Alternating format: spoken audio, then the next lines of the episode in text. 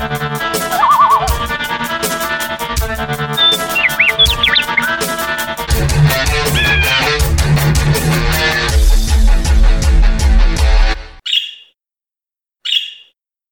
is Fusion Music Radio's Birds of a Feather. I am Christina Baldwin of Ascent.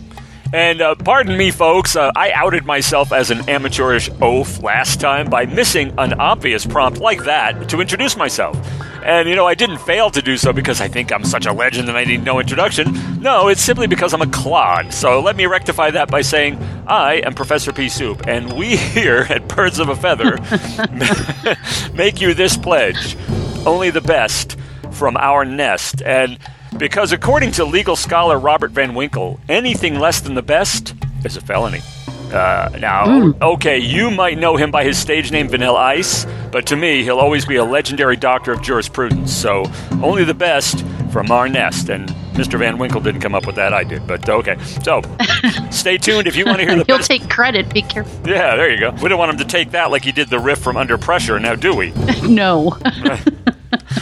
My right. point exactly. Be careful. yeah, exactly. I remember Brian May said, "Oh, I thought that was really cute until uh, until he started selling millions of copies," and I was like, "Okay, well." Anyway, but uh, so if you want to hear, if you want to hear the best indie music, stay tuned. If you want to hear just some horse shit, then go turn on the radio someplace. Correct. And we'll be talking more later about how much horse shit there is. So we'll kind of get that out and we'll get that in the open and we'll let you know what horse shit there is and you can avoid it by listening to this show every couple weeks. Right on. so, what I'm going to do um, is I'm going to talk about something that is kind of troubling. There are some very interesting musical trends that are happening right now that are actually kind of making me sad. So, David, I'm going to talk to you about some of them. Number one, how long do you think songs are these days? What is the average length of a song right now? Well, it isn't eight and a half minutes like it was during the glory days, so I'm going to go with 310. Ooh, very close. It's three minutes, seven seconds. Wow. So I feel like we're kind of going back to like the 50s. You know, if you think of like some of the songs in the 50s, they're about three minutes long. So our songs are getting shorter. And some of the songs that I like the best from, you know, the 70s are, you know, these, these epic 10 minute, 12 minute sort of, you know, opuses. And now we have three minutes. You get in, you get out, you move on. So that's kind of a disturbing trend and one that uh, Ascent does not subscribe to at all. Another thing is, you know, I always had an issue with genres, right? So, you know, you put people in a bucket. So here's this bucket, here's this bucket, your rock, your goth, your whatever it is those are kind of disappearing and they're making way for combinations of genres. So you'll hear things like alternative rock or pop rock or goth rock or whatever it is. There's even death rock, there's grunge rock. So now there's not a clear defined genre. There's just these kind of muddled, throw them all together. They must all make sense in one big pile. So that's kind of tough. Although I want to say that, you know, I think every artist wants to define genres, wouldn't you say? Yeah, and I think I salute and, and, cheer and champion eclecticism all the time. But you see, in our day, they would do a ballad, they would do a rocker, they would do. Sometimes they would have a song that was uh, that started out as a uh, sentimental ballad or something touching, and end up with some barn burning arena rock like "Stairway to Heaven," "Bohemian Rhapsody," mm. stuff like that. But uh, these days, it's everything in one song and you know, you just can't put every kind of ingredient into a blender eh, without coming up with something that tastes like shit. Honestly, and exactly, uh, uh, yeah, and and there's everything is oh oh oh oh oh oh oh. oh. I mean, it's okay in moderation. I swear, uh, we were out the other night, and every time I went to check the mirror, uh, there was a song playing I could hear in the restroom a lot clearer, and they all had that oh oh oh oh oh oh business. And it's just like, there's just seriously is a lack of imagination anymore. And it isn't that it's in the world, because we in the indie music scene know how much, and we're going to hear some tonight, incredible music there is. It's just none of it seems to find its way to the programmers. And I don't understand that because people will buy whatever you put out there, whether it's good or whether it's bad. So why not put out the good stuff? I agree. Absolutely. 100%. But, you know, that's just not what's happening. Hopefully that will change. And hopefully more of these indie focused shows are going to kind of bring that out into the open and we'll get more variety in the world. But right now, I have to tell you about another weird trend. And I think everyone kind of saw this one coming. I know that I saw this coming. The 80s are back. And the 80s are back in a weird way. It's kind of sonically, really, not only that, but then also aesthetically. We're talking about synthesizers, right? I mean, think of all of the, the Moog stuff of the 70s, right? And then it kind of came into, you know, if you think of like a flock of seagulls and all of those kinds of things, you're hearing nothing but these crazy synths and keyboards. And those are actually making a really big comeback right now. Now, love or hate them, it is what it is. I have actually never, and I'm going to be honest, never been a big fan of all of the keyboard stuff, with the exception of yes. Let me just, I just have to put that out there. Damn good thing you did, kid. Okay, yeah, go ahead.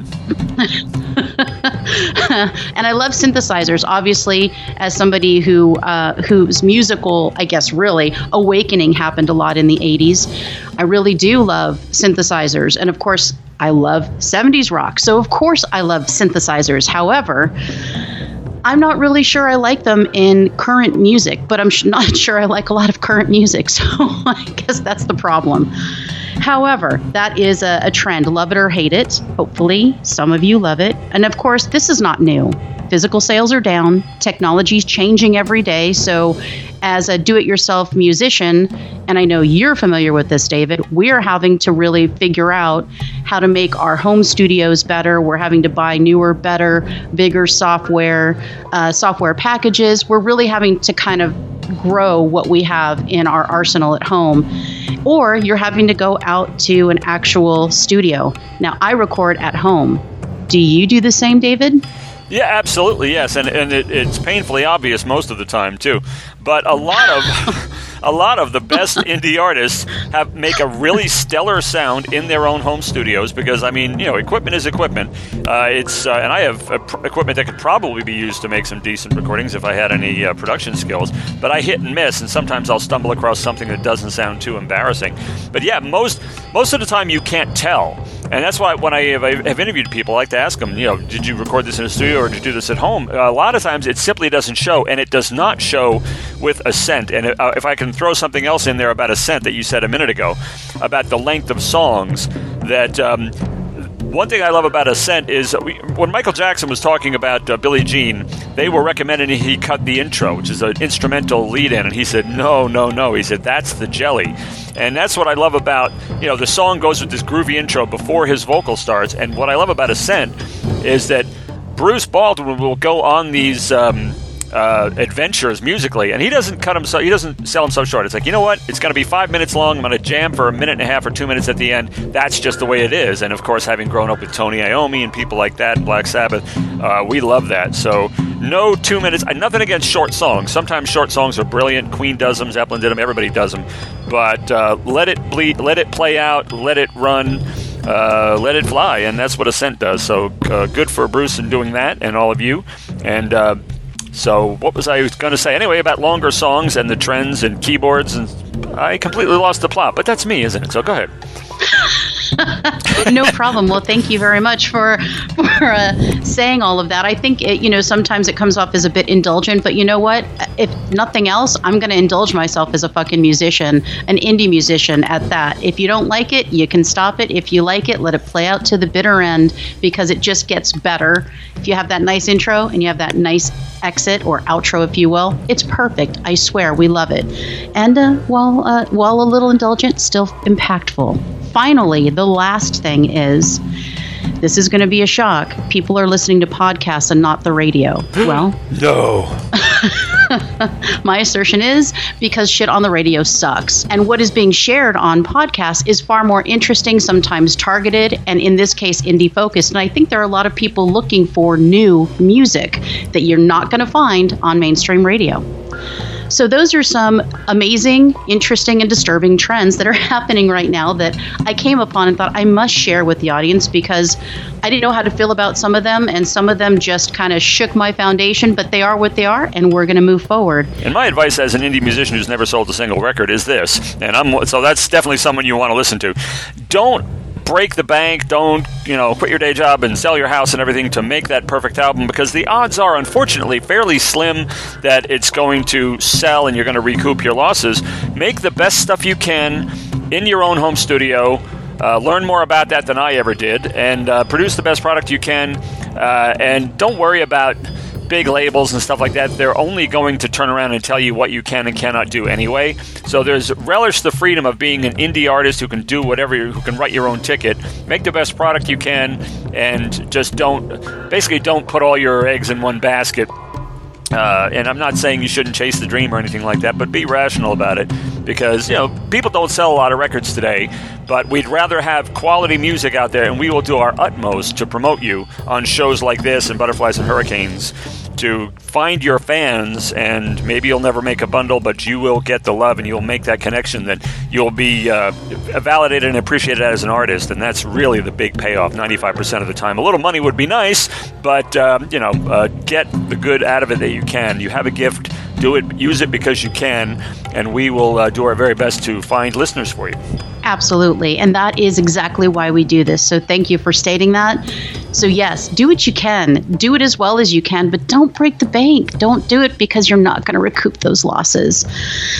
Speaking of loss, our theme this week was Mourning Doves Love Gone Wrong. Oh, so sad.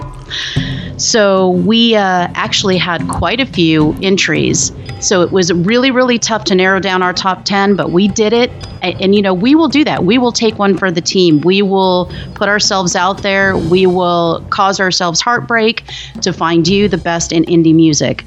And at the end of the show, so stick around, we're going to announce the next theme and we will be accepting submissions.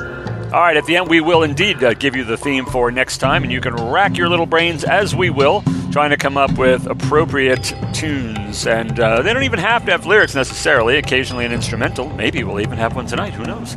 But uh, we'll Ooh. convey a certain uh, mood or attitude, but uh, we will have a definite theme. We'll tell you about that later on. Meantime, here's our number 10 song by a band Christina drummed up called The Quarantine. And don't be afraid because you're not going to catch anything just from listening to them, I don't think.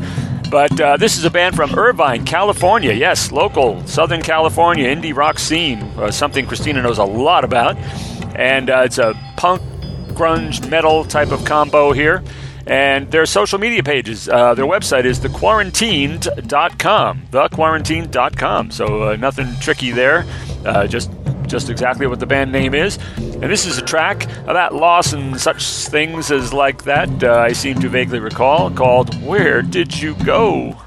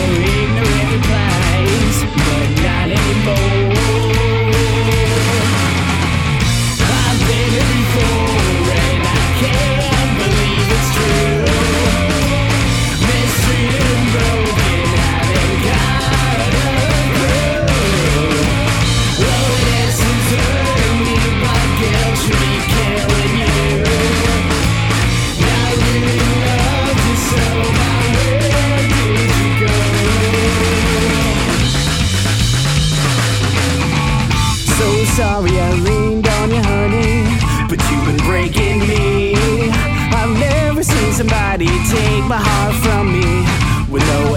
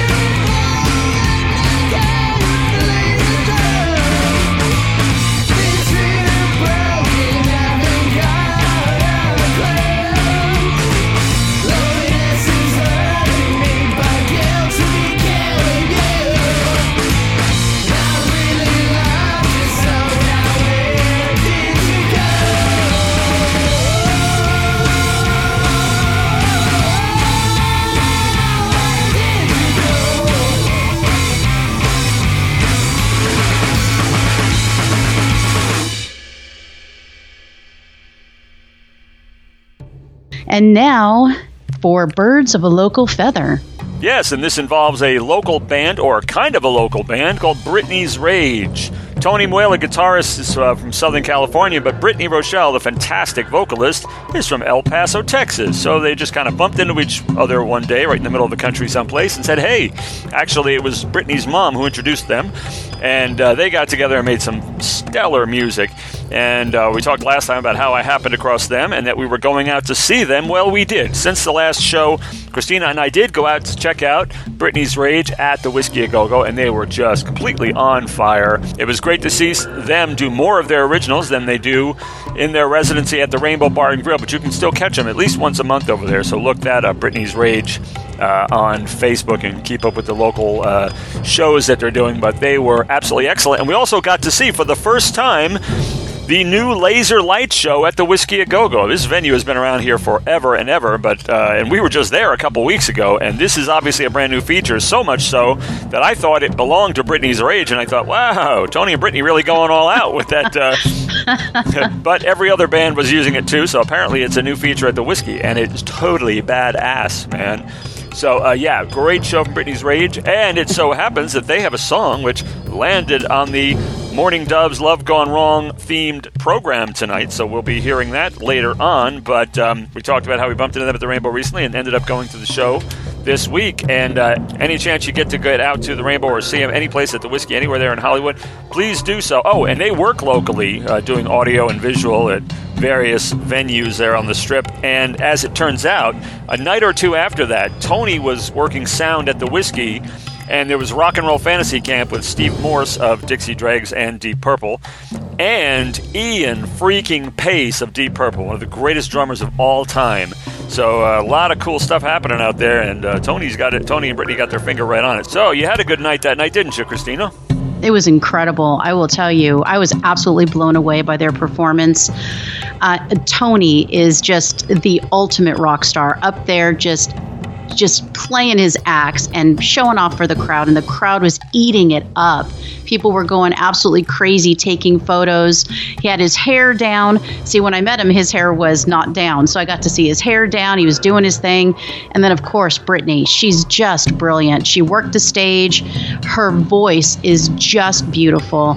And she did this really great thing, which I love so much. She, she was very serious, and then all of a sudden, she would just flash this smile, and it just floored everybody and kind of brought it back to you know you could see the human side of her in there because she's just this rock star up there and then she flashes that smile and you're like I love this lady. She's awesome. So I really was blown away by their sound. I was blown away by the quality of their music. I was excited that they were doing a lot of originals. And since then, I've been listening to them nonstop. So it is. It was really an incredible night. Thank you so much for having us, Brittany and Tony.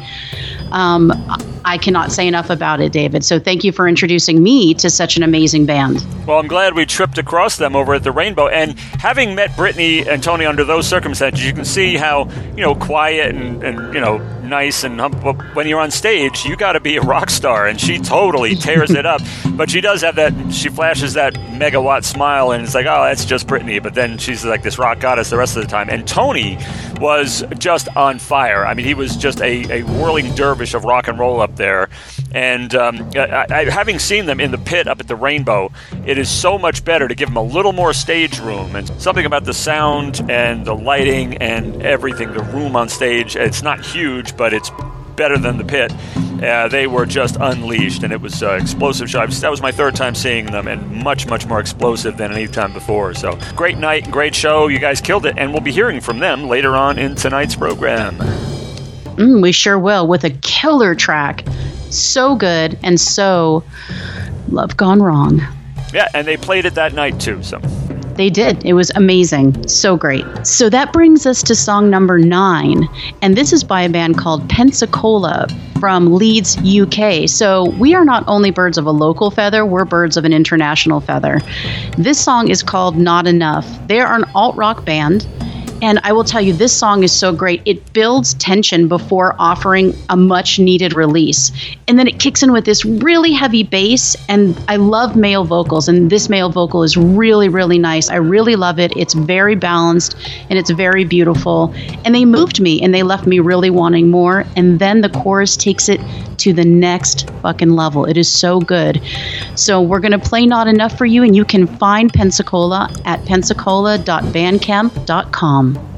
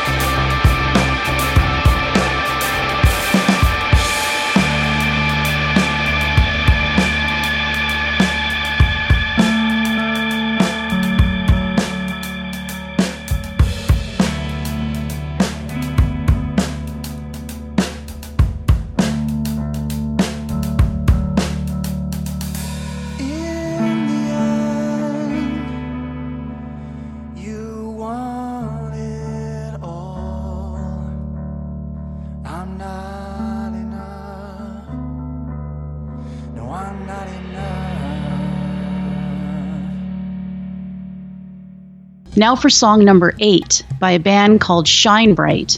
This song is called Heartbreak. This is a female fronted prog rock band, and I may be a bit partial to it. Not sure why, though. I mean, I don't know any female fronted prog rock bands. Do you, David? Do you know any that fit that bill? I don't think in, so. In a way, yeah, in a way, I would say that. Uh, Dark Beauty is sort of prog. They're prog and theatrical, uh, female fronted, vocally speaking. That's another uh, couple band too, uh, prog, uh, Dark Beauty out of New Jersey. So they're kind of they kind of fit that bill too, but it's more of a theatrical cinematic sort of a thing. But it's proggy enough, but not in the usual like Yes and Emerson Lake and Palmer sense. So nah, it's not common, not at all, as you're saying, not at all. It isn't, but it's also an element of Ascent music. We are definitely very proggy. We are very um, into. We do a lot of songs in five. We do songs in seven. We do songs in eleven. We do songs in thirteen. So it's really really fun. So I think that I probably am, am a bit partial to it, not only because it's what we do, but again because of bands like Dark Beauty. And I hear pop influence, which opens this band up to other audiences, and it's a brilliant move. Her voice is bright it cuts through and solidifies the killer melody in the song Heartbreak. They are from Orrville, Ohio, and you can find them at shinebrightmusic.com.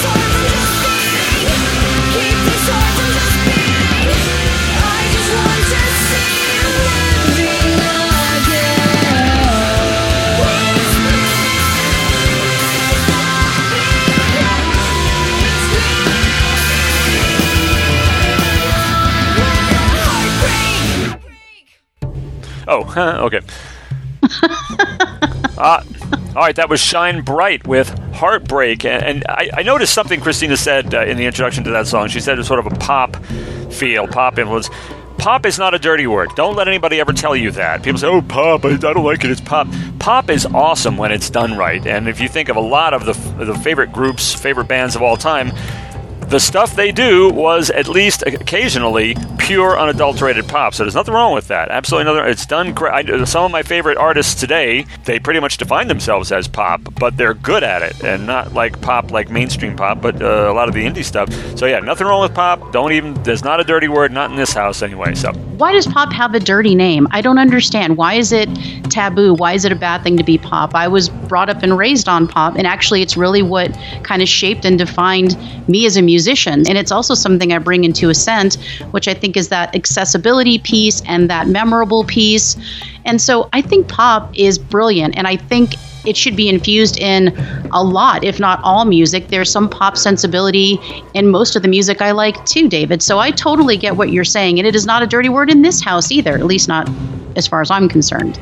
no, it, it, shouldn't be. And though those certain trolls like to dismiss the Beatles as a pop group and not a rock band, that's absolutely Ooh. imbecilic. But there's certainly a strong pop sensibility that makes a lot of their songs absolutely unforgettable. And even take the Rolling Stones. I, have heard people bashing on Hanson, who's an absolutely fantastic three brother band of three real musicians who play and write their own songs. And uh, like their first single, mm, Pop. Oh, uh, Pop, oh, oh yeah, uh, but the Rolling Stones, Let's Spend the Night Together. What is that if not pop? Besides the fact that it's about casual sex, it's a straight up pop song and it's a classic too. So pop is not bad. Don't let anyone tell you that. Now, here's something that's really noteworthy concerts to crow about. One thing about being a little bit older, Christina, you can sort of relate because you maybe got a year or two on some of our uh, associates, but I've got uh, at least a decade on most, is bands that we've seen live, great, uh, memorable uh, live performances, and they might be indie or they might be mainstream. But uh, who did you decide on this time? Well, one of the bands that we both love and have both seen live is Yes. Woo. So we'll be talking a little bit about our experiences with the incredible, unforgettable Yes. They are incredible and unforgettable, and I saw them actually back in 1978. Uh, that was the only time I'd ever seen them during the heyday, the glorious heyday when I was going to all these iconic concerts, never to be forgotten concerts, and this was one of the first dozen or so, 1978, on the Tornado Tormato, I don't know how the hell you pronounce it, tour for the album Tornado Tormato. I don't know either. Yeah, I don't know. I mean, it's got a tomato on the front, so you think it might be Tornado, and it sort of sounds like tornado, so maybe that's what they were going for, but honestly, I've heard it pronounced both ways, and of course, if you're British, I don't know if they say tornado uh, for a storm, I don't know if that's uh, how they do that, but they are Brits Brits and they can be excused for saying really cool shit that we would never dream of saying, like zebra I, and uh, Renaissance. I love the British, and I have many, many pretentious affectations that I use of theirs, like spelling and saying things like "you lot" and what.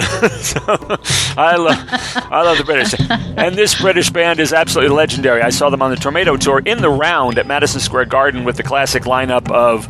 Anderson, Wakeman, Bruford, Howe, and White. Tell us about your shows. Oh my gosh. So, you know, I was introduced to Yes late, um, you know, because I'm not quite as old as others, but not young. So anyway, um, I actually the first time I ever saw them live was on the what, the first time I ever saw them live was the Ladder tour, and instead of Wakeman, we had Igor on keyboards and vocals. And it was an incredible show. And actually, we saw it at the Sun Theater here in California, which means we drove from Arizona, which is where we lived, here to see the show. And it was a dinner show. So we got to eat while we watched it. And I remember thinking, this is the strangest thing because this is this legendary rock band who I have now come to love and appreciate. And I'm eating steak while listening. It was very weird, but still very cool. And I didn't have to worry about being hungry during the show. So it was really nice, but it was the most amazing show. I was absolutely floored because they sounded better live than they do even on their album. So that was my first uh, foray into the uh, live Yes shows, and, followed and let by. Me, the, let me interrupt here and ask who was the lineup on that. Oh, oh by the way, I screwed up my lineup. I said Anderson, Wakeman, Bruford, Howe because that was a group. What I meant to say was Anderson, Wakeman, uh, Anderson, Wakeman, Howe, Squire, and White. Good lord, I actually left Chris Squire out of there. Anderson, Wakeman, Howe, Squire, and White. Not Bruford, he was not there. It was Alan White. Legendary drummer Alan White. Hmm. Sorry, but who was the lineup on the Ladder tour? The Ladder tour was Anderson, Howe, Sherwood. I can't say Igor's last name, I'm sorry. Squire and White. So it was quite the lineup. We had Sherwood too. We had Billy Sherwood on guitar and vocals. It was crazy amazing. Wow, you'd have to be to fill in for Steve Howe. I never, I never, I didn't know they ever did a show without Howe. I don't know why they did that show without him. I thought it was a strange choice, and I remember being very disappointed at the time because, you know, obviously, if you're a Yes fan, you're a Steve Howe fan, and so we were looking forward to hearing, uh, we were looking forward to seeing Steve and obviously hearing his brilliance. But I will say, Billy Sherwood certainly did not disappoint. Oh no, they wouldn't have anybody who was like I on the Yes Symphonic Live DVD. Uh, Wakeman is not there, Moraz is not there. None of the usual Yes keyboardists are there. There's a guy named Tom Brislin who's absolutely brilliant and uh, energetic, and uh, they have the orchestra, and it's just something that is not to be missed. So uh, if you're a real hardcore Yes fan, they do. Uh, Gates of Delirium. They do. Uh, uh, so they do an entire side of Tales from Topographic Oceans. Don't miss it. But so, did you ever see uh, any other Oh. lineup? Who are the other lineups? Well, the Masterworks tour uh, that we saw at, in Arizona, I actually cannot remember the lineup and I could not find it online, but some of the, the songs that they played, they did play Close to the Edge, Starship Trooper, Heart of the Sunrise, Ritual. I've seen All Good People, Roundabout. I mean, all of the big ones. And sometimes you don't really get all of those songs. You get some, but boy, did we ever get treated to every, if you will, uh, I guess, cult following hit that we could have possibly wanted. Um, I'm sure that's why we called it the Masterworks tour, but it was brilliant. It was amazing. Uh, but I could not find the lineup anywhere. I want to say that it was the classic lineup um, with Wakeman, and we had Howe. We so I think we had Squire and Anderson as well, and Alan White. So that is my memory, but I did not find anything confirming that. So, but that was a brilliant tour, followed up by the Open Your Eyes 30th anniversary tour. And this tour, actually, if I recall correctly, and I was trying to remember this talking to Bruce about it, we think that we saw this tour at the House of Blues. So obviously a very different venue, more of an intimate venue. And I just remember thinking they're right there. They're filling this small place with sound. This is so incredible. I'm sure it was nothing like you seeing them in the round in 1978, but for me, it was as close as I was ever going to get. So it was really an incredible tour, and obviously their 30th. And of course, if I went to their 30th, it wouldn't make any sense not to go to their 35th. So of course we went to the 35th anniversary show. Duh, come on, yeah. and uh, I mean, come on. And that also was at Desert Sky Pavilion, which was a very big amphitheater that we used to all go to. It's still there, but it's called, you know, it's gone through a million sponsors now. So I don't know. It could be like the T Mobile Arena. I don't even know what it is these days.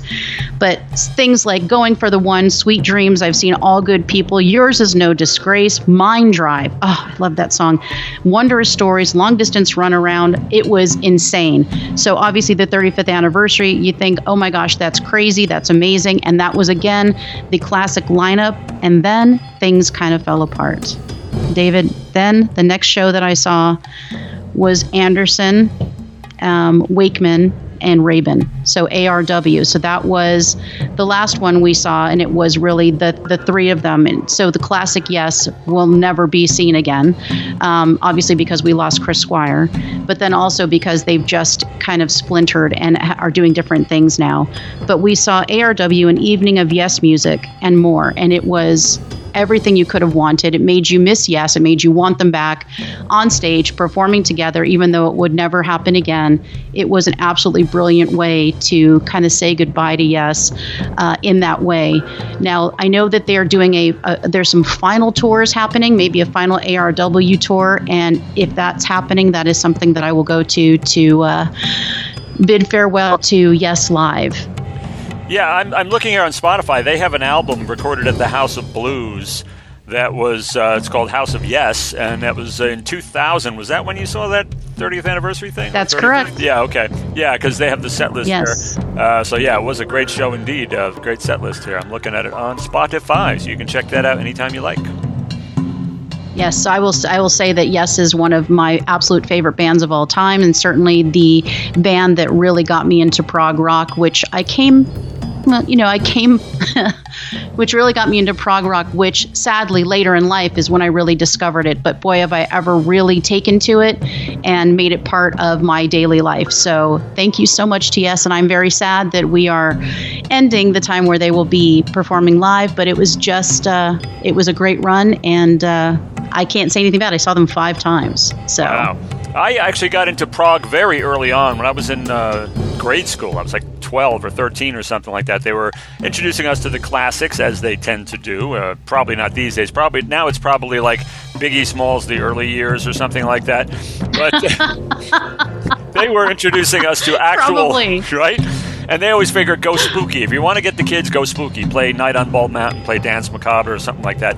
But uh, I got into, I heard a lot of classical stuff, and uh, Emerson, Lake, and Palmer were uh, doing Oh. not only incorporating that into their music, but also outright covering and ad- and doing adaptations of various uh, classical bits. So that was very early for me. I got into prog, but uh, better late than never. So good for you to finally uh, get out there and uh, hear this good stuff. Uh, and uh, become a big fan and actually, you know, incorporate it into your personal musical output. So good for you. Well, thank you. See, I'm pretty cool even though I'm not old enough to be cool. I will eventually be cool, but this I think earns me some cool points. You do get some cool cred for that, honestly. That uh, that you know is kind of a graded on the curve. Youth is uh, you know factored out a little bit in favor of uh, of awesomeness and uh, good taste and so forth. And speaking of good taste, there's a band for whom we both have quite an affection, who you, blessed soul, have been fortunate enough to share a bill with, including at the world famous Doll Hut where I first saw them live and where I met you. And this would be the glorious Kittenhead, who I played many times on Butterflies, and we just love them. Finally got out to see them live and bumped into this little act called Ascent in the process and uh, started a wonderful friendship and heard some incredible music and had the pleasure of uh, being introduced to that whole world. Uh, Female fronted rock, alt punk, but the thing about Kittenhead that's so phenomenal that I'm always talking about on Butterflies is that they're grungy and punky, but they're kind of metal and they're really progressive too, in, in a theatrical sort of Alice Cooper way. I mean, you listen to this music and it's just like this does not sound like it would be coming from a bunch of really punky looking chicks and uh, O Face on the drums, the only guy in the group. But they're incredible. They are. It is not for nothing that I call them glorious.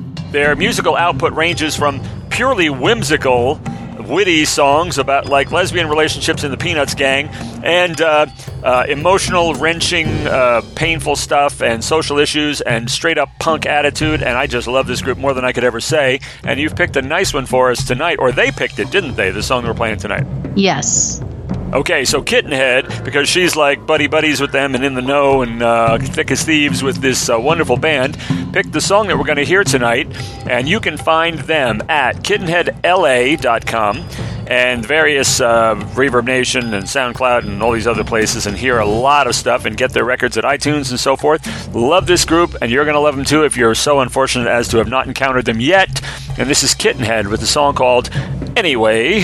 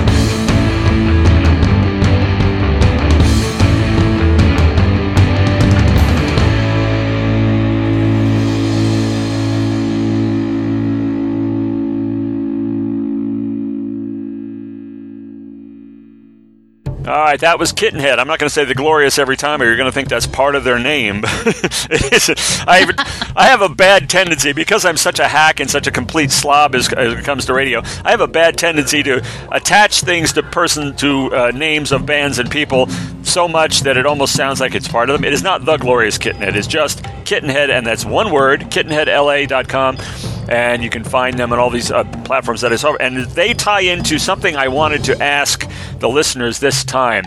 Uh, here's the listener input part. Do tell us if you have any stories about song lyrics that have a date that is significant to you personally. Now, I am not talking about remembering where you were when some assassination took place, or a moon landing, or 9 11, or any shit like that. I'm talking about some randomly mentioned date of, in a song that has a particular importance to you. And there's one involving this show, which obviously would not exist if I had not met Christina. And what date did I meet you? September 21st. September 21st. Now, that would be a completely unremarkable date, except for a song that we've known all our lives, or most of my life, and pretty much all of yours, uh, has a reference to that, and we did not remember it, except for not long ago you attended a live show and it came up. Tell us about that. So, yes, it was a couple weeks later, and there I am at a live Motown revue, and I'm listening to all of these great songs, and then September comes on by Earth, Wind, and Fire. And I love this song. I started singing along, and it occurred to me that the lyrics are Do you remember the 21st day of September? And I immediately, I think I actually recorded it and sent it to you. And it was remarkable because it was the date that I met you. And it only occurred to me at that moment and only because I was singing it out loud. So that was pretty, pretty big moment. And it, so now it's become this kind of thing with us where we're like, hey, that's that song that mentions the date that we met. And what are the odds? And what, I mean, in what universe does that happen where the exact date you met somebody and began a very amazing friendship and now a radio partnership that is forever in song? Right, and it's a random date. There's nothing that I can think of that uh, took place in history on September 21st that's worth, worth noting, except for we met and the song mentions it. And then this is incredible. About a week and a half ago, I was listening to 1972 classic album by the Bee Gees called "To Whom It May Concern" on Spotify. And if you listen to Spotify, you notice that when your record is over, they play the next thing. Uh, something suggested, something recommended based on what they perceive your taste to be.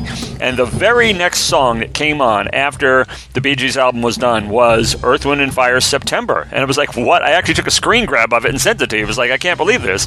Because there it was again, of all the songs in pop history that they could have followed up the Bee Gees with, they picked that one. So we want to know if that has happened to you or if there's a date mentioned in the song like, oh, you know, it was the 3rd of September that they'll always remember, or some song that's me- some date that's mentioned in the song that just happens to have some big meaning to you. Uh, send that in to us, and maybe we'll read it on the air, or maybe we'll just enjoy hearing about it. But uh, we would like to know. So, do that's a little chance for some listener input from you guys. Okay, so now we're going to go to a feature that we affectionately call Hawkward Lyrics. Get it? See where I'm going with that? David, does that resonate with you? Hawkward? No? I, I- yeah. Is that a bird tie-in? Oh my gee, that just went right over my head. Holy cow! Oh my, holy crap, holy shit. So, yeah. um, so, this Hawkward lyric, so this time, as a tie in to what we talked about with Concerts to Crow About, we are actually featuring the completely and totally random, strange, and confusing lyrics of Yes. Because why not? I can't think of any other songwriter or lyricist, rather, that makes absolutely no sense like Jon Anderson.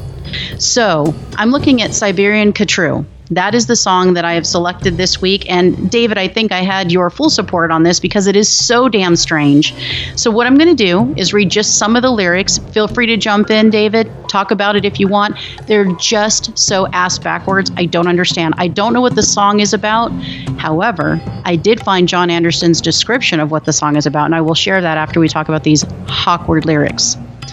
So, the song goes Sing, bird of prey, beauty begins at the foot of you. Do you believe the manner? Gold, stainless nail, torn through the distance of man as they regard the summit. Well, sure, of course. I Why mean, wouldn't eh, you say all of What those kind things? of asshole would not regard the summit? I mean, you know, and I mean, Of course, I always regard the summit, and I love the gold stainless nail as well. It's beautiful. I love it. I, you know, it's something I subscribe to. Then, even Siberia goes through the motions: hold out and hold up, hold down the window, outbound river, hold out the morning that comes into view, blue tail, tail fly, river running right on over my head. What in the ever loving fuck is he talking about? And What's I, happening? and and uh, you apparently looked it up. I did not know. I just assumed it was about a bird uh, that is native to that part of uh, the former Soviet Union. In fact, uh, that's where my friend Tilly Riddle is from, and I've never asked her about Hmm. the famous Khatru. But uh, that was I looking at the set list from my Tornado show. That was what they opened with. But tell us, what does Mr. Anderson say about these incomprehensible lyrics? So he says, let's see. So he says this song is about unity across cultures. He says that uh, there are different accounts now of what Khatru means, but he says that it means winter and also that it translates to as you wish in Yemenite Hebrew. The meaning of the song, he says, is expressing how Siberians go through the same emotions that he does. They're people like us, just geographically distant. We may be from different places, but we're all basically the same. Oh, So really, uh, yes, right. So all of a sudden it comes, it comes into focus and it makes sense. But without that, I don't know what the hell he's talking about. Oh, so it was a like we're all the same. Uh, let's not uh, have this international uh, Cold War type of bitterness kind of thing going on because, of course, that was during the uh, Cold War that that song was written. And uh, very interesting. So, so basically, that was the musical equivalent of the fight at the end of Rocky Four. Got it, Mr. Anderson. Got it. Yes, we finally get it. So thank goodness somebody asked him, What the hell does this song mean? Because after all these years listening to it, singing along, and reading the lyrics, it made no sense. But all of a sudden, it becomes this beautiful work of art that has this very, very obviously beautiful meaning. And now I actually get it. Though I will say, there's plenty more batshit crazy lyrics provided by Yes. So I can't say that they won't come around again, but Siberian Khatru seemed like it was the pinnacle of Absolutely. You have to love Yes lyrics. They're so batshit. It's just like you listen to them and you're like, okay, this proves that lyrics don't have to make sense, and sometimes it would be better. There are some lyrics that are so inane, it would be better if they were either in a foreign language or complete gibberish. I wrote a satire, I never recorded it, but I did write a satire of progressive rock called Comfortably Progressive uh, years ago. and I, uh, there are my, honestly, can you tell if this is me or Jon Anderson? I can't. The intersect of light springs from the nexus of the heart. Doesn't that sound like something he would say? Absolutely. I'm worried you plagiarized that, David. I'm No, a little worried because it is exactly Anderson. You know, maybe I, I heard it in my sleep and I wrote it and, and I'm actually taking from him and I didn't know it. The narrator of the song, Comfortably Progressive, is saying, Yeah, we, we put out these gibberish lyrics. You think they're fraught with meaning and we're just having fun and making money. You know, but uh, there's another line Rain dance seedlings poach the sky. I mean, that sounds like something Jon Anderson would say. Oh. And then abstract Right Cat- now, wherever he is, he, he's thinking, I wish I wrote that shit. That's what he's thinking. Yeah, right? I mean, he's going to plagiarize me probably. he is. Rain dance seedlings poach the sky, abstract tadpoles vaporize. That's just the kind of stuff. Uh, kinetic heroes bring your crystal karma to an end. I mean, that really is yes to the core. You know, I mean, I, honestly, I'm kind of proud of myself. You should be. You have captured the essence of yes kinetic, right there. Kinetic heroes bring your crystal karma to an end. I think that was Not at actually. all. I think It's that was perfect. actually the original unreleased version of Close to the Edge. I think you're right. I think that's kind of like a bootleg. I'm not sure. I remember Yeah, that. I- An outtake. I mean, it, when you need your crystal karma to come to an end, r- kinetic heroes are the ones to, ones to do it. Obviously, you know. And who else would I'm- poach? I mean, I- who else would poach the sky besides rain dance seedlings? I mean, it's just this is just common sense stuff. It is. It's stuff that, you know, it's everyday stuff. I just think that people don't put it into words as often as they should, but you have, so we don't have to worry about it. So thank you. Thank you. I knew I was performing a service for humanity. I, I should record that one day to bring it to like a couple of dozen more people. Well, you must. And then you know what? I will say, then if you do that, then maybe Bruce, who has worked with Jon Anderson and still has contact with him, might just shoot it on over to him and uh, we'll see what happens. yeah, it's true. That's true. Anderson Anderson soup. I mean, we could have a. You know, that's right. There you go. Love it. Hey, uh, you see, this is networking, folks. This is indie music networking right here. Okay, uh, uh, playing it in front of your very eyes. So, okay, totally unscripted. We had no idea. She didn't know I was going to say that. So, anyway, let's move on to what are we moving on to?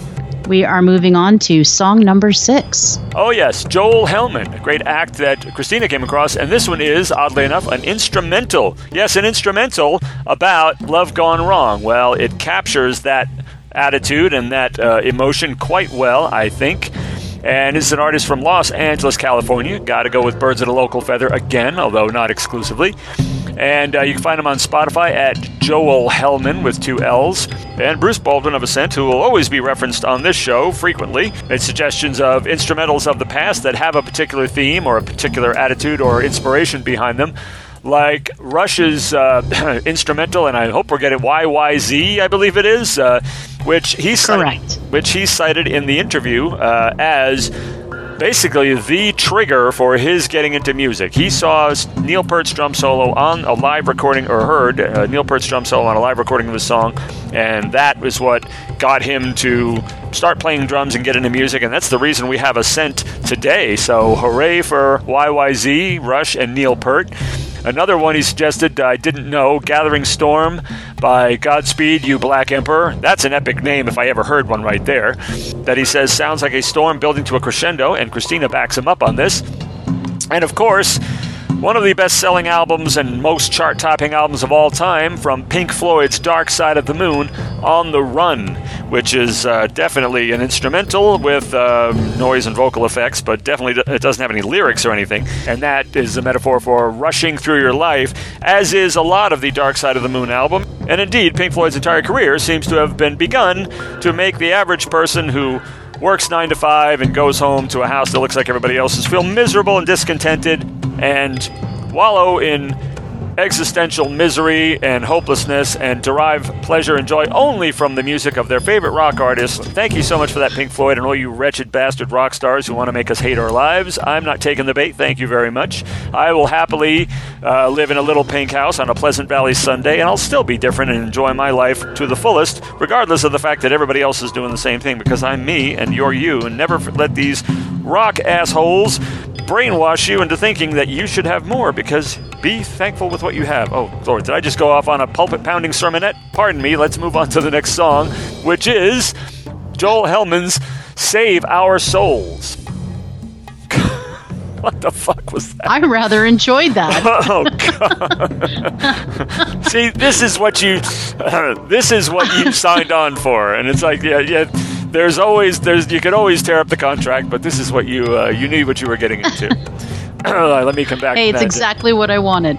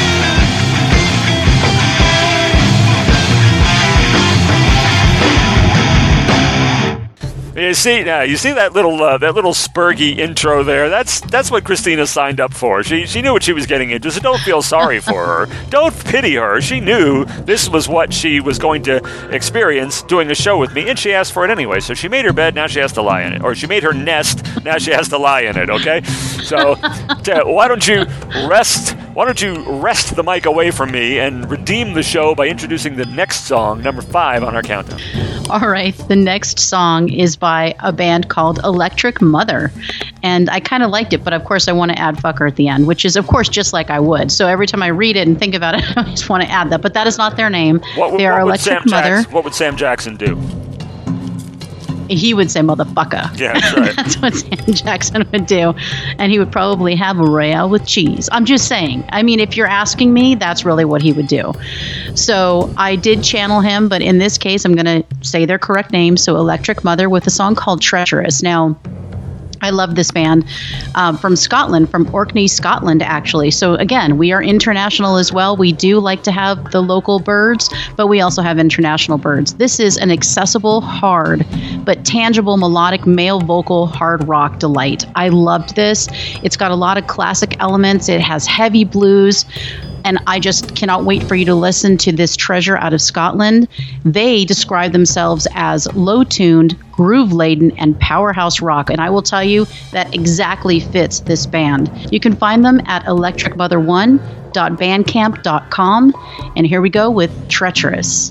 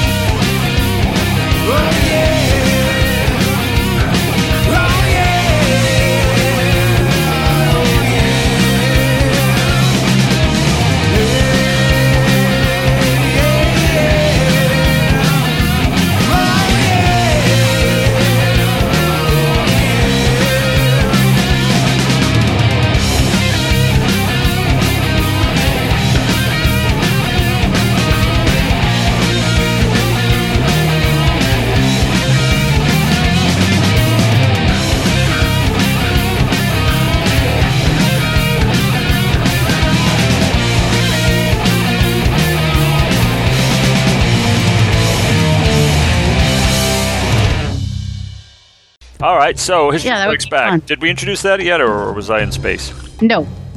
No, we, we were both in space. No, not yet. Okay, carry on. Carry on, carry on. As if Well, it- nothing really matters. As if nothing really matters. Well, actually, this is uh, this is you, my friend. So you Oh, are, yeah. uh, unless you want me to just say. I mean, I can say this Yeah, is just say- history. yeah, yeah, I yeah, can do, do that. that, do that, Okay. And now for our next feature, history strikes back.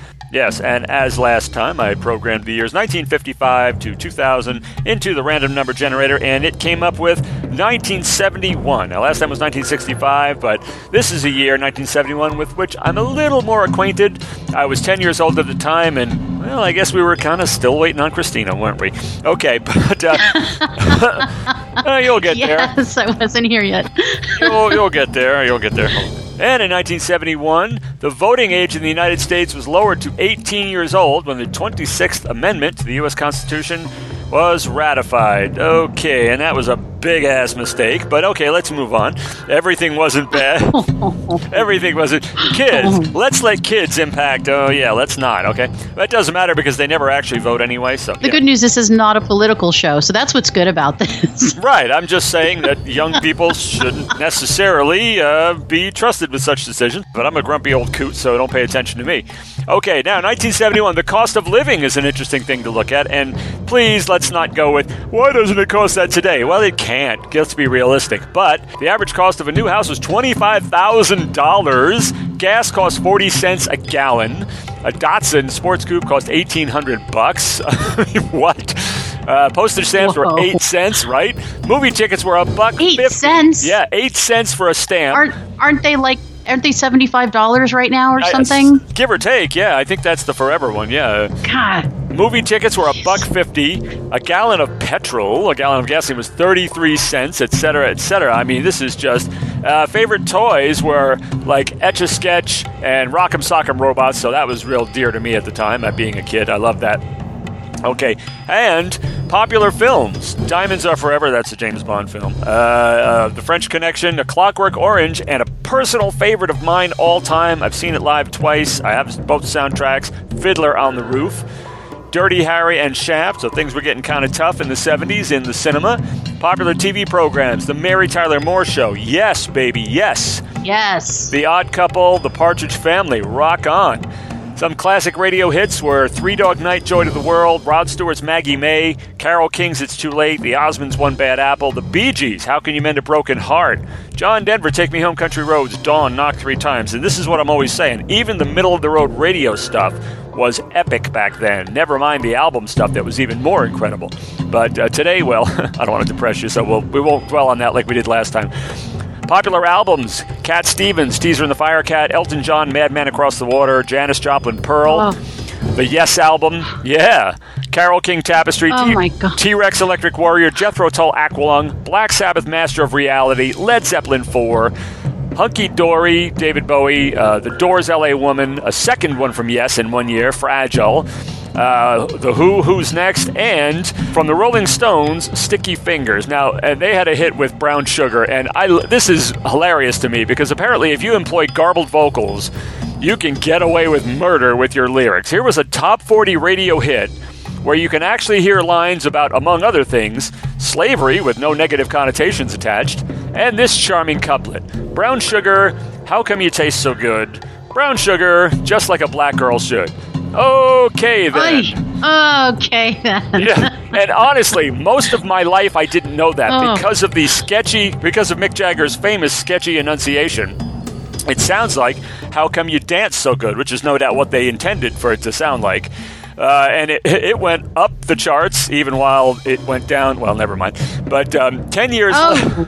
Ooh. ten years later, Hey oh. Hey oh.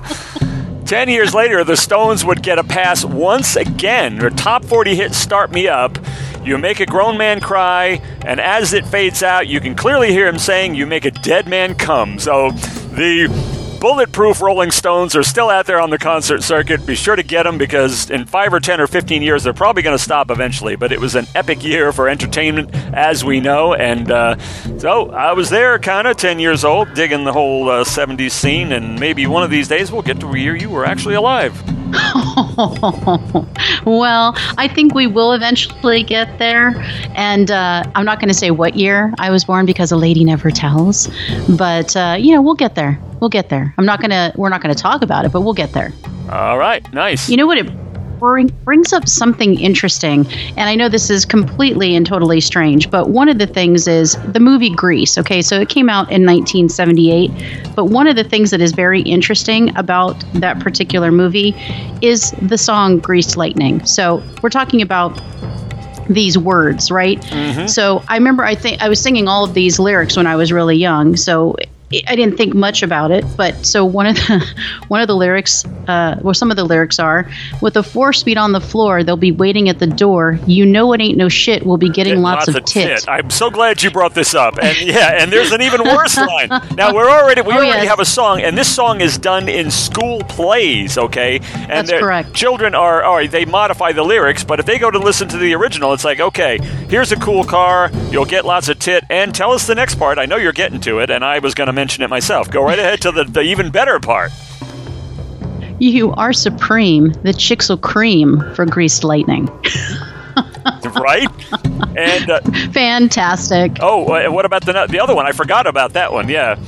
Uh, we've already Oh, had okay. forgot the, about the, that. the chicks are creaming. You get lots of tit, but there's even there's even there's another one. Do you, Oh, yeah. coming to mind? You know th- you know that you know I I ain't ain't bragging. bragging. She's a real pussy wagon. There you go. I mean, I mean, I had no idea that's what I was singing all those years. I wasn't. I don't even know what what version of this song I was singing, but it just kind of came flooding back to me with what you can get away with. I mean, I could not believe that that was in this what is now considered like a G-rated movie, right? Oh, everyone watches Grease, but those are the actual lyrics. So I'm glad you were going to bring it up. I know it's completely neither. We didn't talk about it, but it's so funny that it came to both of our minds. so with that delightfully highbrow aside aside, let's go on to the next song. Yes. Song number four is by a band called Reason Define. And the song is called Pointing Fingers. Now, I will tell you, I was absolutely floored by this band. They are driving, they are tight, they're rhythmic, their harmonies are absolutely on point, they're melodic, they're edgy. The hook is absolutely deadly, and her voice is clear and resonant. I absolutely love this band. They're all female hard rock metal band, which of course I love from Charlotte, North Carolina. This band can be found at reasondefine.com. And here we go with a super hard rocking, really amazing song called Pointing Fingers.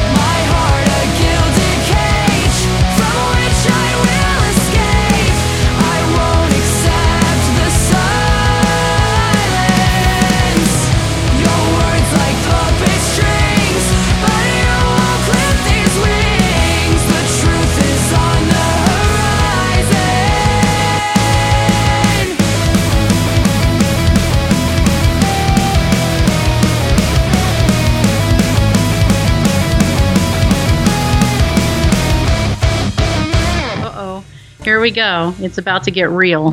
Gonna get real up in here. So now we are to the feature you have all been waiting for. This is our Hell Yes or Oh Hell No. And this week we have focused on Alice in Chains. So, Alice in Chains is obviously the way that I describe it unique with identifiable and beautiful harmonies. It's thick, it's grungy, it's classic, has lots of classic influences. Uh, the melodies are catchy. They evoke so much emotion, which are obviously propelled by Layne Staley's vocals, the late Layne Staley. So I am a huge hell yes on Alice in Chains, as are all of the listeners who took the time to weigh in. What say you, David? Yeah, I noticed that. You know, it's a good thing it's not like a war, an actual war between Alice in Chains people and non Alice in Chains people, because we would be soundly crushed, I think. Uh, there was no dissent, no dissent in that at all. Now, I don't want to undermine my co host's credibility. I would never do anything like that. But Christina No. likes Alice in Chains. But she doesn't like the Who. Okay, kids these days, I swear. You know, Ah. uh, I mean, you know, I, me, I say live and let live, but just stay off my lawn, okay? Uh, that's that's but honestly, I tried several times. In the spirit of fairness, I thought, okay, I'm just a grumpy bastard and I'm in a bad mood. So I, I tried numerous times during the last two weeks to listen to Alice in Chains, and the vocals killed it for me every time. Now, uh, the the music to me, I don't like the sound of it, it. Is thick, like you said. It's too thick. It's like molasses. It's too sludgy for me. I don't care for. uh, It'll start off with a nice riff. Oh, that's promising, and then it just goes to shit. But um, the vocals were ultimately what killed it. Layne Staley, I'm sorry, he killed it for me. Intolerable vocals will ruin any music. Examples Pearl Jam, Stone Temple Pilots, oh my lord in heaven.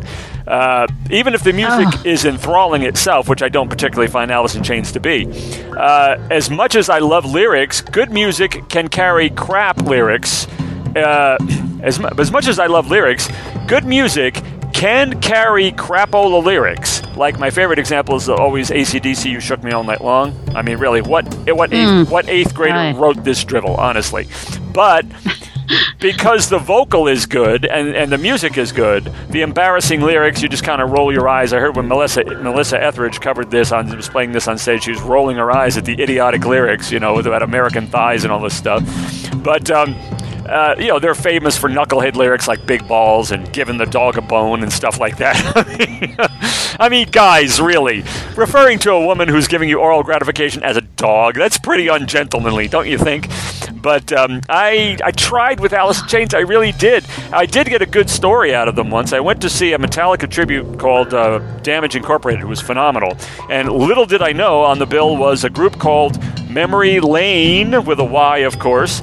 And I thought they were absolutely horrendous. But uh, I gotta say, uh, if you like Alice in Chains, you're going to love them because they sound just like them. As Abraham Lincoln once said, those who like that sort of thing will find that the sort of thing they like. Uh, so, not for me, although I realize I'm alone in this. However, uh, last time we were talking about the white stripes, and I mentioned something that I was joking at the time, and it actually happened. Uh, well, when we were coming back from, uh, on the way back from one of our uh, outings, I think it was the Hollywood one, we saw Brittany's Rage, I listened to the whole first White Stripes album and it's very, very raw. It's just the two of them.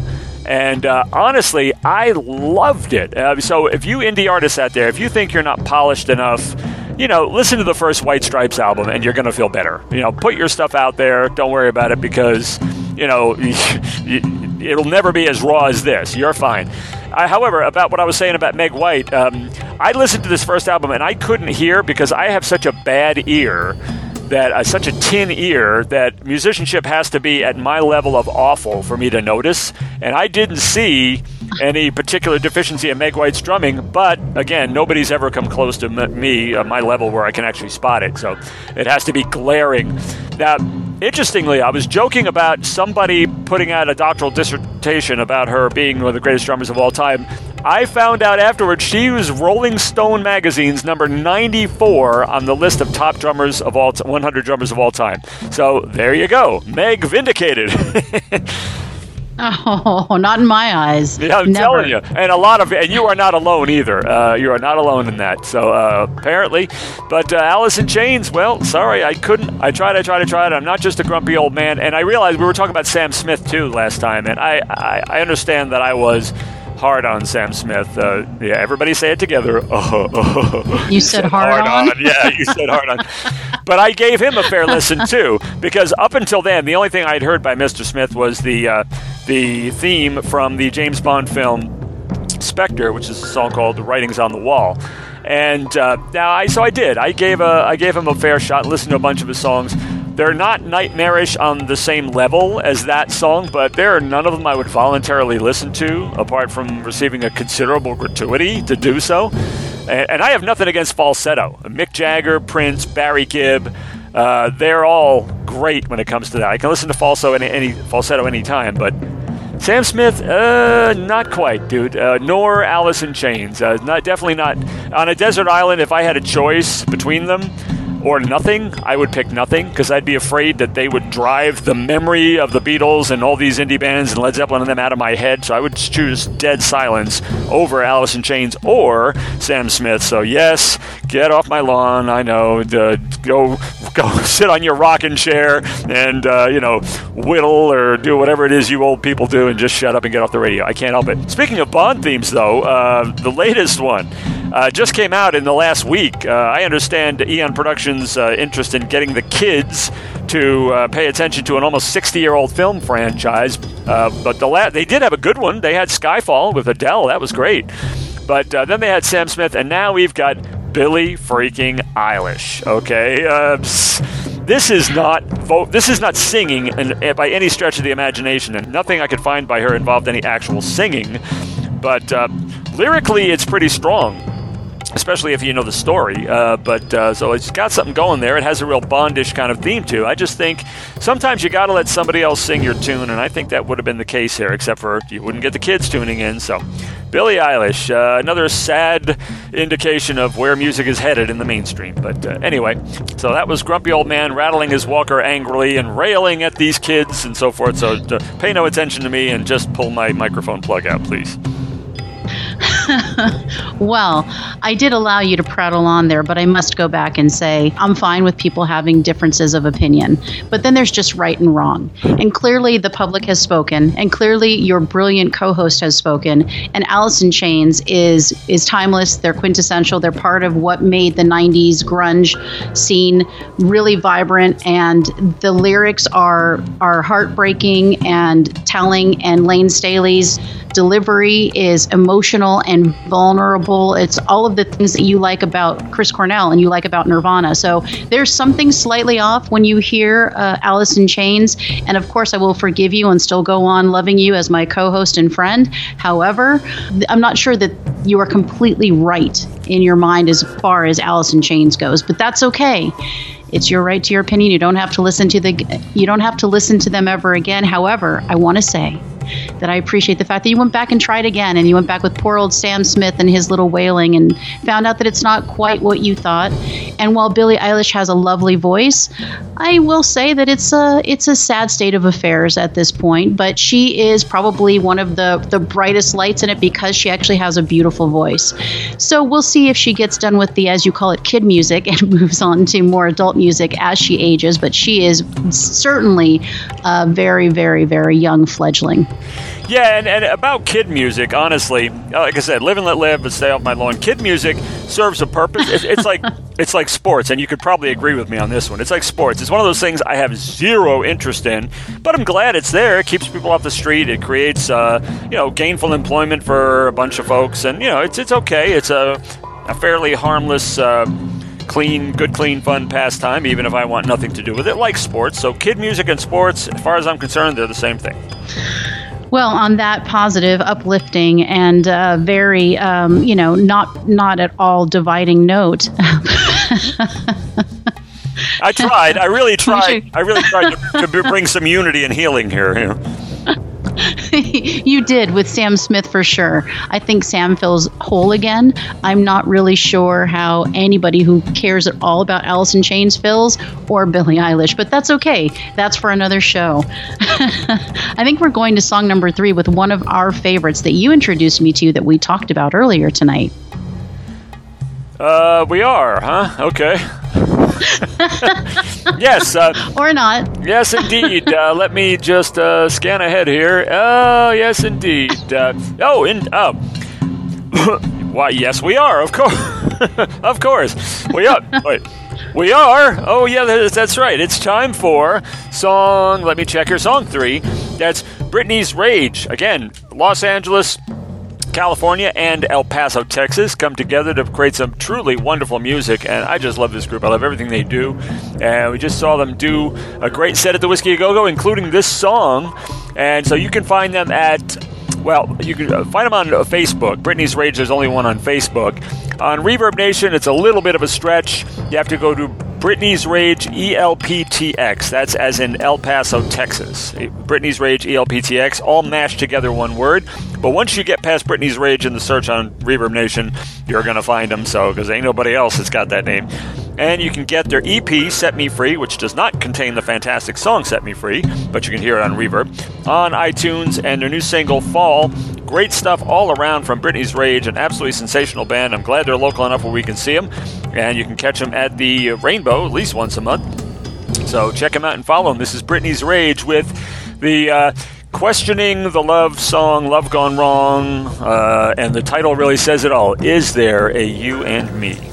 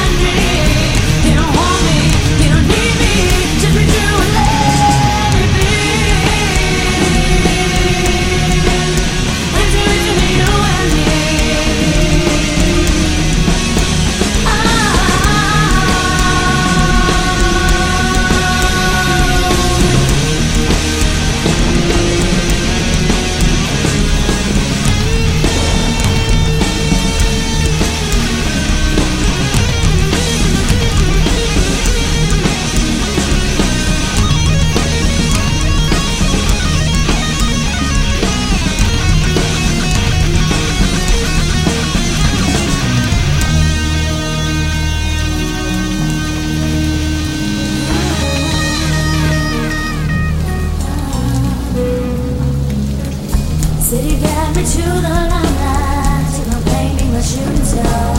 Promised me the world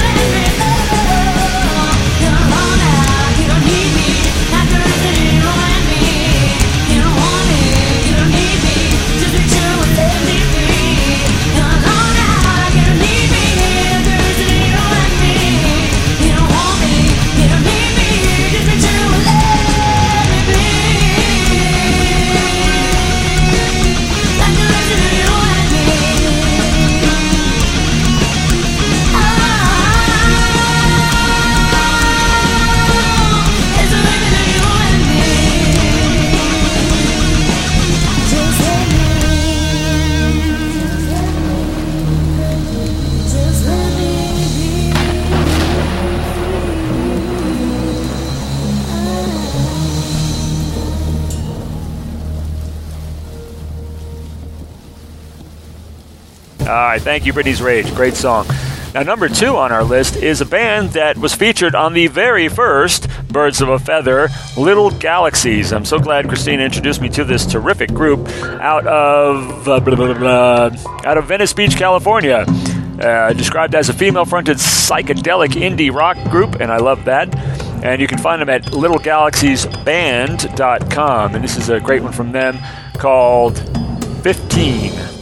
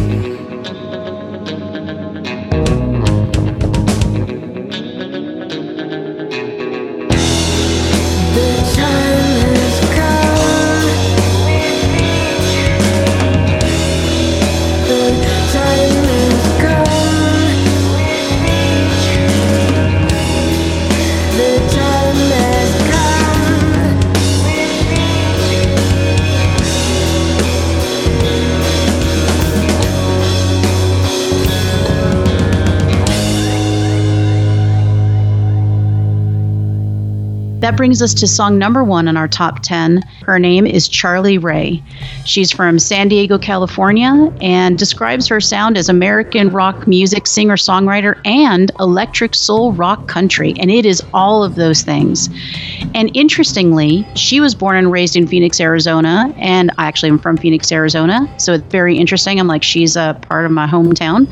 She's been writing and singing since she was seven years old. Her music is described as lustful, tasteful, and intensely created from raw energies and carefully crafted passion. I'm telling you, that absolutely describes her music. Um, she has no upcoming shows at this time, but go ahead and sign up for her email list and watch the videos on her website.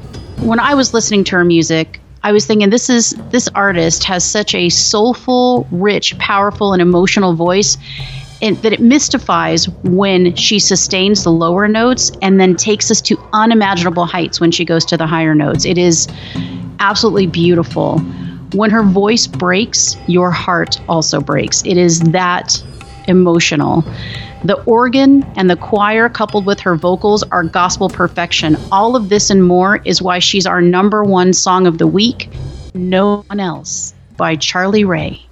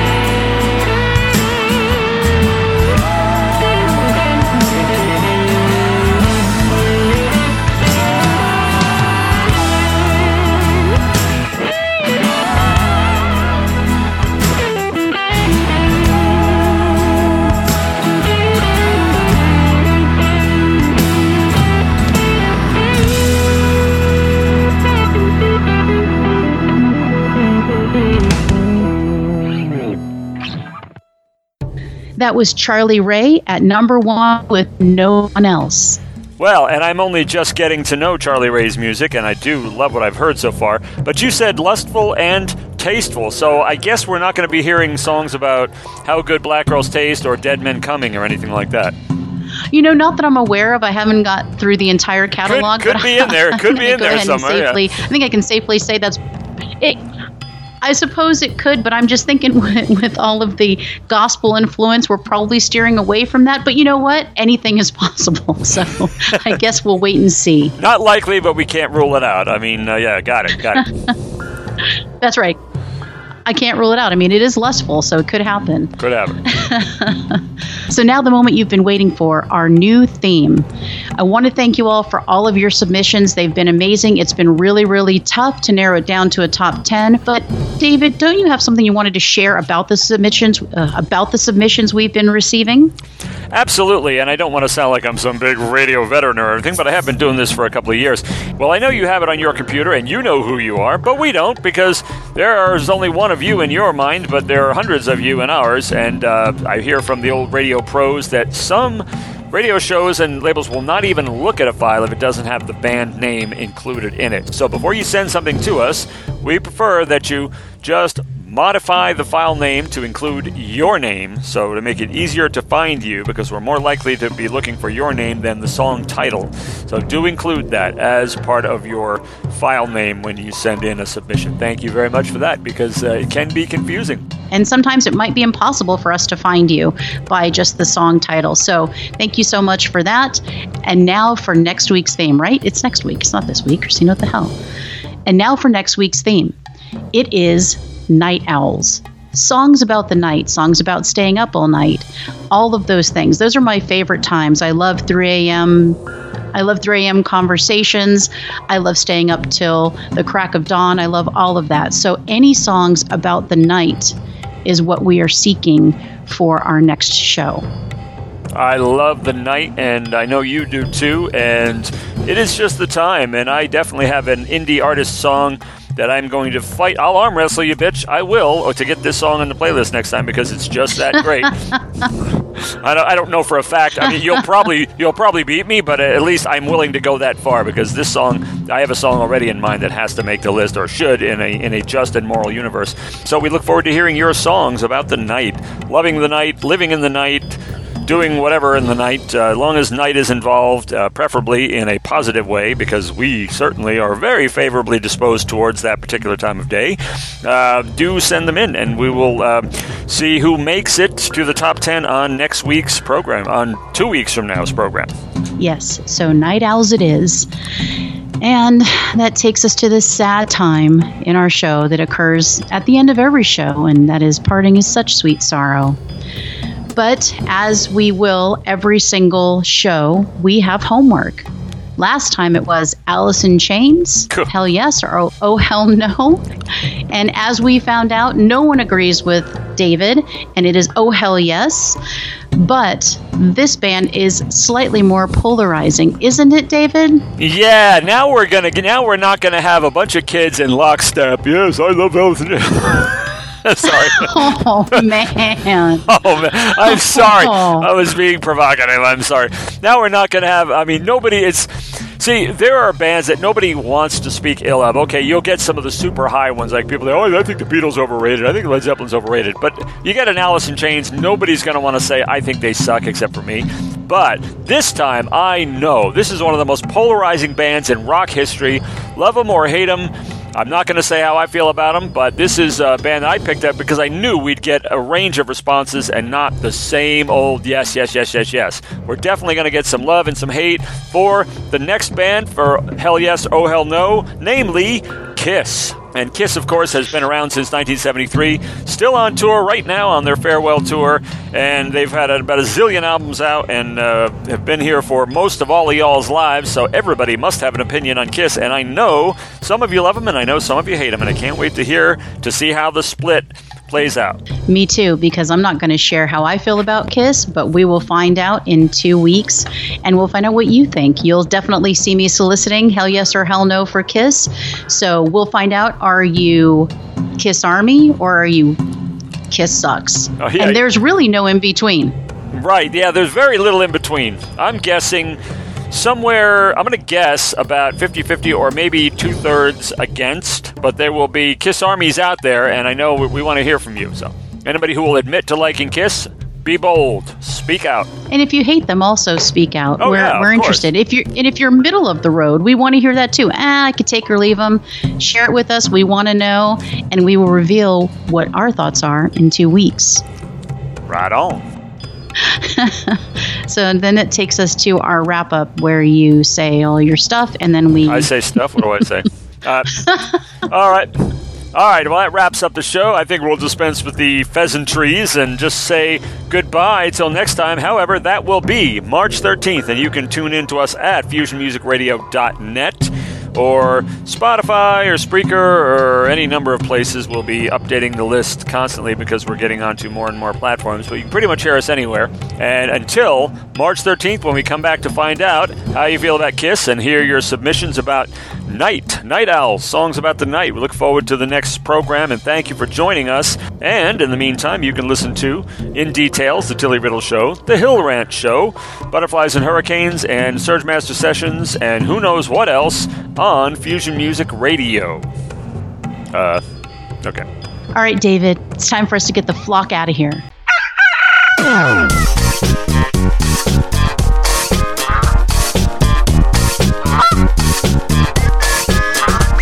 This